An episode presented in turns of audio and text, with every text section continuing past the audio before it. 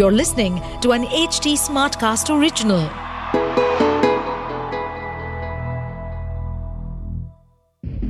जो आपका खास है, क्या उसके लिए भी आप ही खास हो?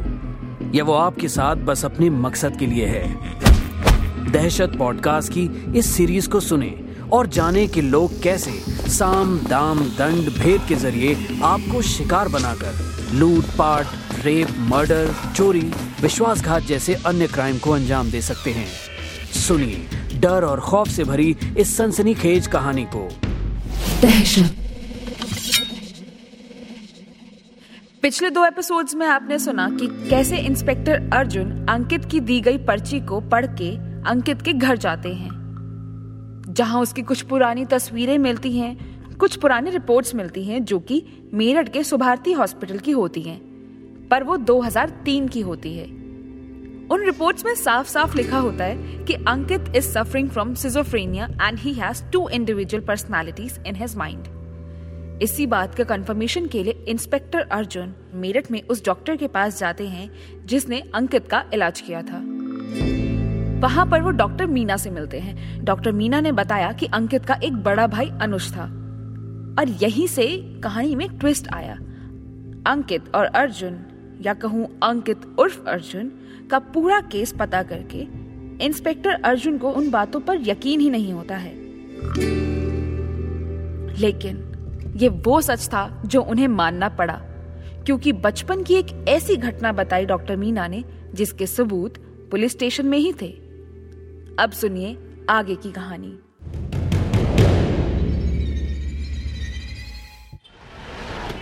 इंस्पेक्टर अर्जुन सारी जानकारी लेने के बाद मेरठ से वापस आते हैं और ये सोच रहे होते हैं कि अब आगे क्या करें।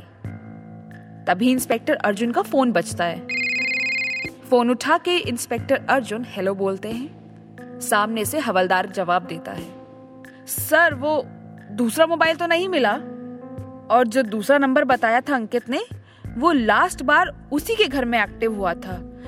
उसके बाद से वो नंबर नॉट रीचेबल है। ओह, ठीक है ठीक है।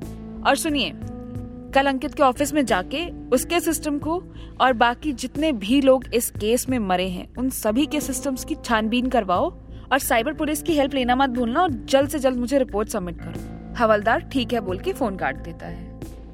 इस केस के दो दिन बाद फिर से इंस्पेक्टर अर्जुन अंकित से मिलते हैं उसके सेल में यानी कि वो जेल में होता है और वो उससे मिलने जाते हैं। हाँ भाई मज़ा तो आ रहा है ना?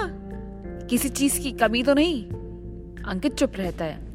इंस्पेक्टर अर्जुन पूछता है अरे तुमने तो बात ही करना बंद कर दिया है। चलो अच्छा ठीक है। तुमसे तुम्हारे मतलब का एक सवाल पूछते हैं। हम्म, अगर तुम उस दिन फांसी लगा लेते वो ज़्यादा ठीक होता? या आज तुम सोलह लोगों को मार के फांसी पे चढ़ोगे? वो ठीक है। अंकित ये सुन के रोने लगता है। इंस्पेक्टर अर्जुन गुस्से में बोलते हैं, अबे चुप कर। तुम्हारा ये फालतू का रोना धोना देखने नहीं आए? जो तुमने किया है ना, उसके लिए तो मौत की सजा भी कम है। पर सर, मैंने आपको बताया तो था। अच्छा वो अनुज की झूठी कहानी? नहीं सर वो झूठी कहानी नहीं है वो सच है। सुन मैं ना किसी भी कहानी को तब तक सच नहीं मानता जब तक उसका पूरा सबूत या गवाह नहीं होता। और जो तुमने मुझे ढूँढने को कहा था वहाँ मुझे कुछ नहीं मिला।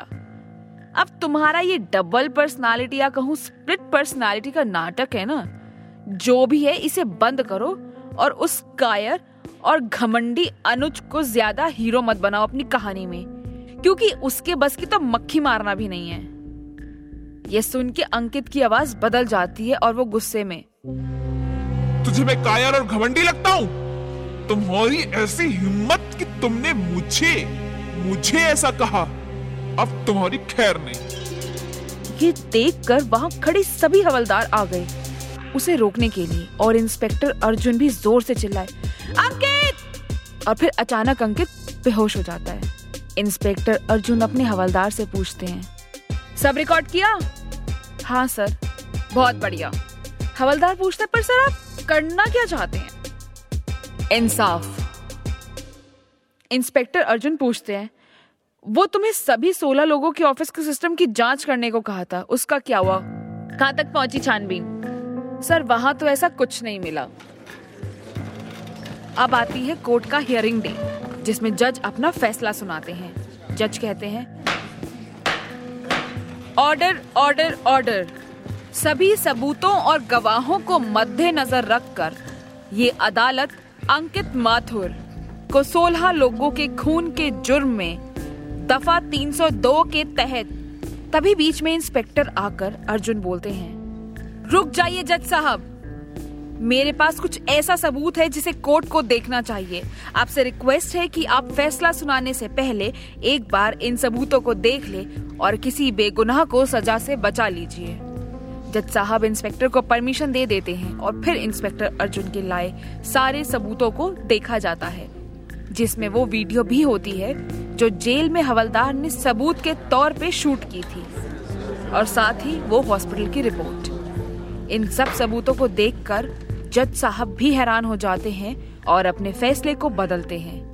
वो एक डॉक्टर्स की टीम को अंकित की मानसिक बीमारी की जाँच करने के लिए नियुक्त करते हैं। और अगर उनकी रिपोर्ट में पाया गया कि जुर्म करते समय अंकित की मानसिक स्थिति सही नहीं थी तो फिर अंकित को इलाज के लिए भेजा जाएगा और पूरी तरह ठीक होने के बाद ही उसे बरी किया जाएगा। लेकिन अगर डॉक्टर्स की रिपोर्ट में उसकी मानसिक स्थिति बिल्कुल सही निकलती है। तब उसे फांसी की सजा दी जाएगी। द कोर्ट इज़ एडजर्न्ड इस कोर्ट के फैसले के बाद इंस्पेक्टर अर्जुन को काफ़ी लोगों की बुराई मिली, पर इस बात का उन पर कोई असर नहीं हुआ, क्योंकि उनके हिसाब से इंसाफ हुआ है। कुछ दिन बाद इंस्पेक्टर अर्जुन को यह न्यूज़ मिलती है कि कोर्ट से नियुक्त की गई डॉक्टर्स की टीम ने अंकित को मानसिक रोगी मान लिया है और अब उसका सिर्फ़ और सिर्फ़ इलाज होगा। इंस्पेक्टर अर्जुन ये न्यूज़ सुनकर एक राहत की सांस लेते हैं। इस घटना के करीब तीन साल बाद इंस्पेक्टर अर्जुन के फ़ोन पर एक वीडियो मैसेज आता है। वो उस वीडियो मैसेज को खोलता है तो उसमें अंकिता रो रही होती है। और एक वॉशरूम में छुपी हुई वीडियो बना रही होती है, जिसमें वो कहती है, जो भी ये वीडियो देख रहा है, उसे मैं बता दूँ कि हमारे ऑफ़िस में जो काम कर रहा है, उसका नाम अंकित नहीं है। ये एक साइको हैकर है और आज इसने हम सबको यहाँ धोखे से जहर दिया है। वो भी इसलिए क्योंकि पहले हमने इसका बहुत मज़ाक उड़ाया था। मुझे नहीं पता मैं बच पाऊँगी या वो आ रहा है। वो, वो आ रहा है।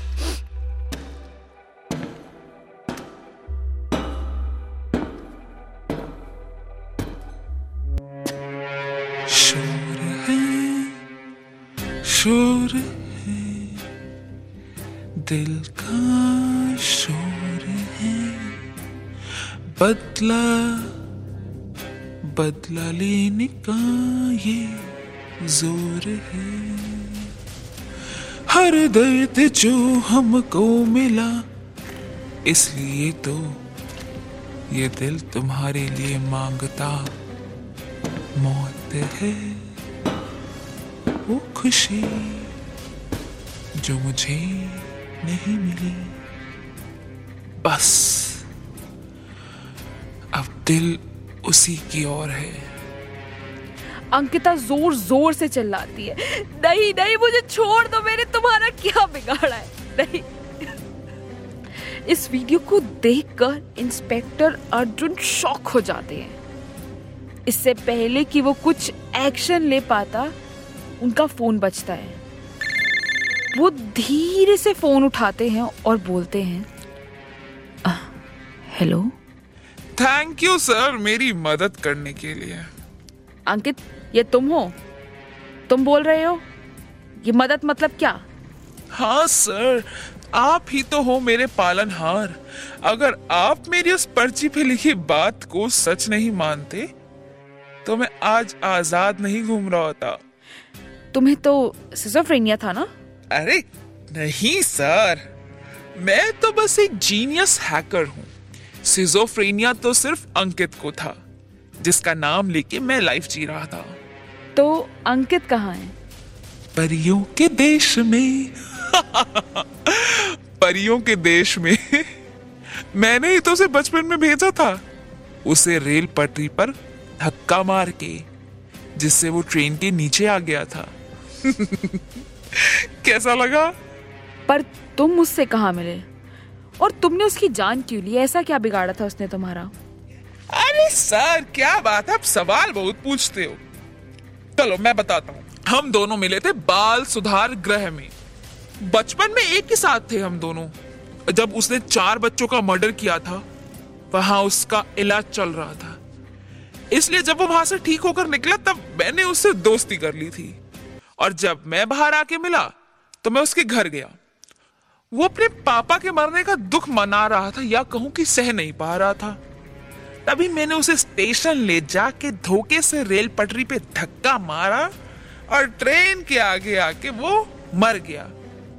अब बस मिल गई जानकारी। बहुत सवाल पूछते हो। तुम्हें ये कैसे यकीन था कि मैं तुम्हें बचाऊँगा? ना सर यकीन तो नहीं था पर उम्मीद थी। और उम्मीद पे तो दुनिया कायम है। तो तुम्हारा असली नाम क्या है? मेरा नाम हम्म वो तो मैं आपको नहीं बताऊँगा क्योंकि मैं नहीं चाहता आपको पता चले कि असली कातिल कौन है। क्रिमिनल चाहे कितना भी छुप ले पर एक दिन पकड़ा ज़रूर जाता है।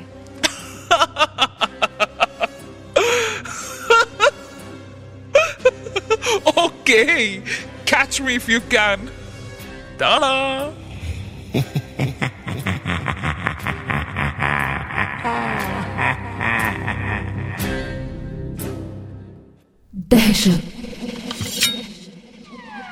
दहशत पॉडकास्ट की इन काल्पनिक कहानियों का वास्तविकता से कोई संबंध नहीं है। न ही हमारा उद्देश्य किसी व्यक्ति विशेष समुदायों को ठेस पहुंचाना है। इसलिए इस पॉडकास्ट सीरीज़ को केवल मनोरंजन के लिए सुने। लेकिन सावधान और सतर्क ज़रूर रहिए। इस कहानी को लिखा है शौर्य त्यागी ने। इस कहानी की आवाज़ और प्रोडक्शन दीक्षा चौरसिया की है। साथ ही इसके साउंड एडिटर हैं Sanju Ibrahim. Stay updated on this podcast, follow us at HT Smartcast on all the major social media platforms. To listen to more such podcasts, log on to www.htsmartcast.com.